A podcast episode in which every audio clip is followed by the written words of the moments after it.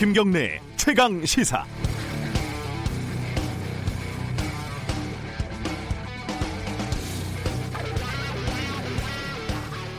기자는 의심을 하는 직업입니다. 뭐든 한번 따지고 보는 거죠. 근데 아무리 그래도 뭐 지구가 둥글지 않지 않을까? 뭐 이런 의심까지 하면은 일을 쉬고 병원에 가는 게 좀 낫겠죠. 어, 제 하루 종일 포털에서 가장 많이 본 뉴스 중에 하나가 유재수 전 부시장, 아, 부산 부시장 감찰 무마 의혹 여기와 관련해서요. 조국 수석보다 윗선에 있었 윗선이 있다 이런 식의 기사들이었습니다. 뭐 의심할 수 있습니다. 감찰이 제대로 안 됐다는데 그게 어디서 지시가 왔느냐 이게 지금 문제니까요. 취재를 해야 되고 적극적으로 보도를 해야 될 사안이라고 봅니다. 하지만 의심을 하는 것과 기사를 쓰는 건 좀 다른 문제입니다. 기사를 쓰려면은 근거가 있어야 되죠. 어제 그 기사들의 기원을 찾아보니까요. 중앙일보였어요. 어제 아침에 중앙일보가 유재수 감찰 무마 조국 윗선 가능성 이런 제목의 기사를 썼습니다. 근거를 보니까 검찰이 그 가능성이 담긴 진술을 확보한 것으로 파악됐다 이겁니다.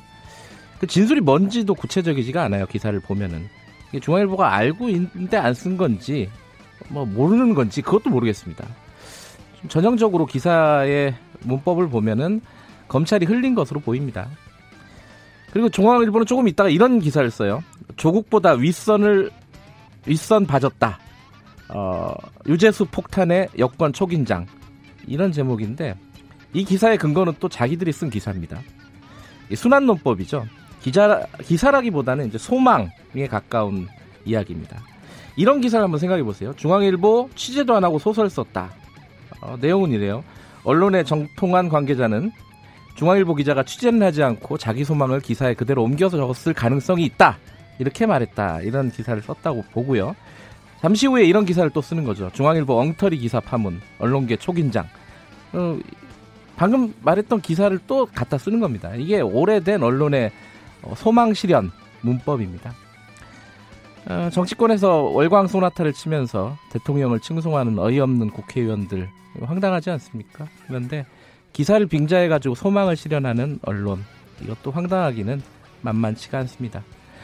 11월 27일 수요일 김경래 최강 시사 시작합니다.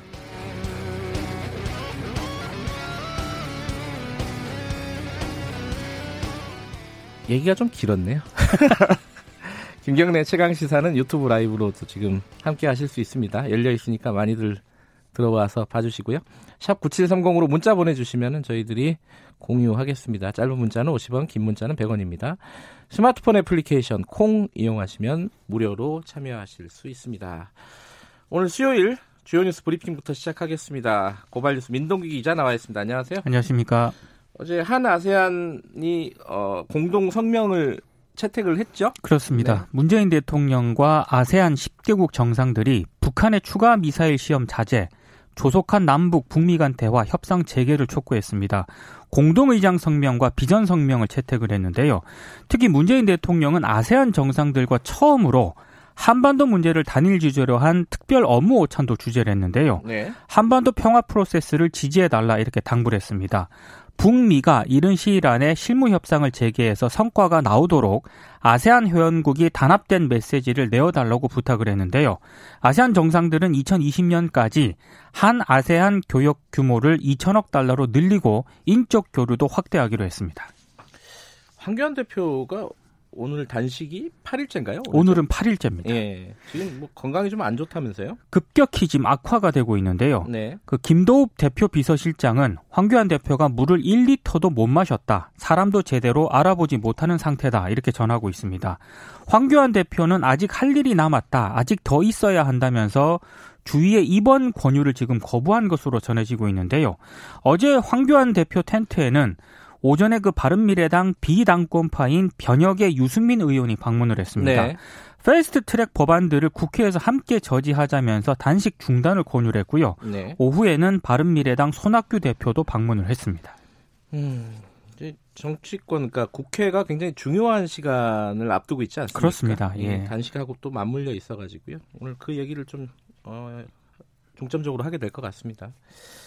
백남기 농민 관련된 판결이 아직도 남은 게 있었군요. 이게 어떤 판결이에요? 그고 백남기 농민 유족들이 이제 소송을 제기했는데요. 예. 이 유족에게 서울대병원 그리고 백선아 서울대병원 신경외과 교수가 공동으로 4,500만 원을 배상하라 이렇게 판결을 했습니다. 이게 그거죠. 사망 진단서에다가 그렇습니다. 아, 그 외인사냐 병사냐 뭐요 네. 논란이었죠. 그 문제를 네. 가지고 유족들이 네. 소송을 제기했는데요. 네. 재판부의 판단은 이렇습니다. 사망의 종류가 외인사임이 명백함에도 불구하고 사망의 종류를 병사로 기재한 행위는 의사에게 요구되는 주의 의무를 위반한 것이다. 음흠. 이렇게 판단을 했고요. 네. 피고로 인해 원고들이 극심한 정신적 고통을 받았을 것임은 경험칙상 명백하다고 했습니다. 네. 당시 서울대 병원 소속 신경외과 레지던트는 지도 교수였던 그 백선아 교수 지시에 따라서 사망 진단서에 사인을 외인사가 아니라 병사로 표기해서 논란이 좀 제기가 됐습니다. 네.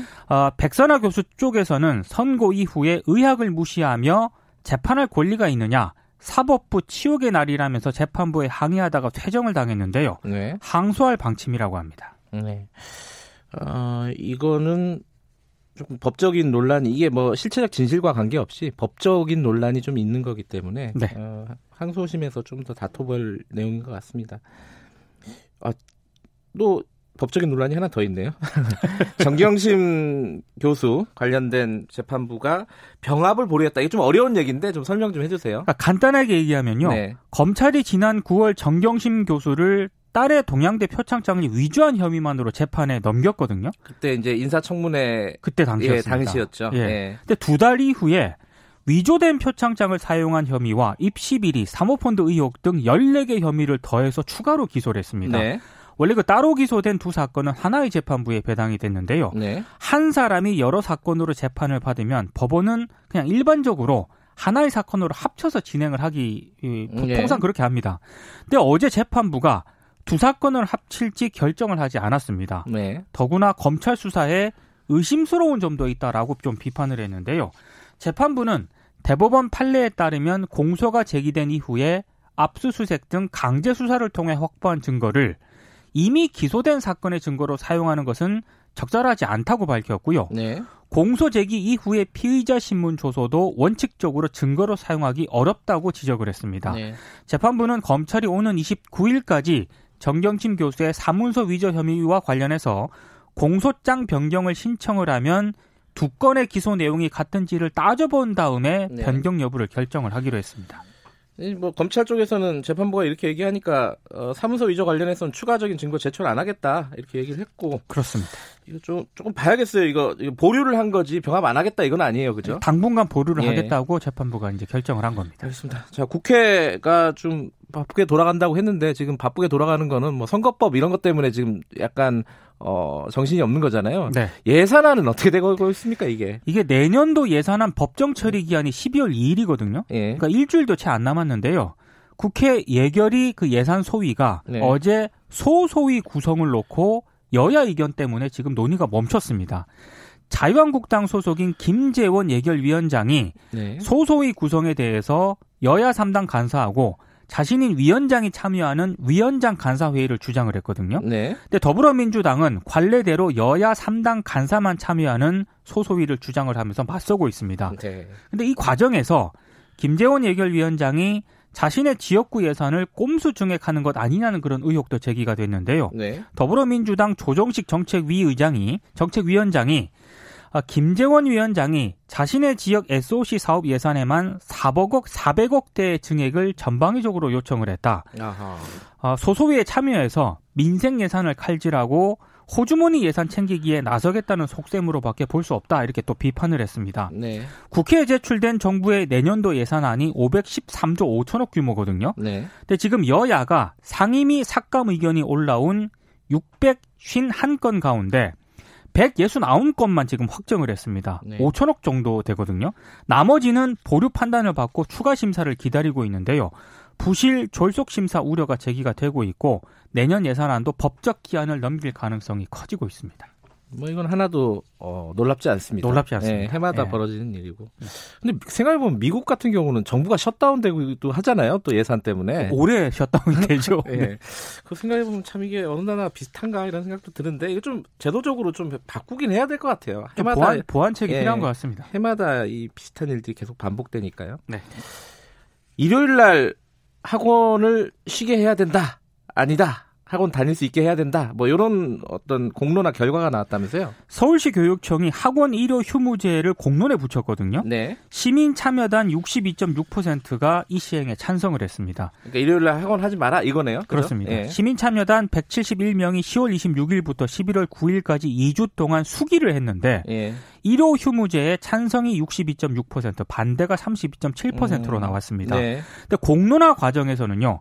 학생의 학습권을 침해해서는 안 된다는 의견도 나왔고 제재 규정이 확실하지 않으면 실효성이 없을 것이다. 네. 이런 의견도 제시가 됐습니다. 네. 전면적인 도입이 아니라 점진적 단계적으로 도입해야 한다는 의견도 나왔는데요.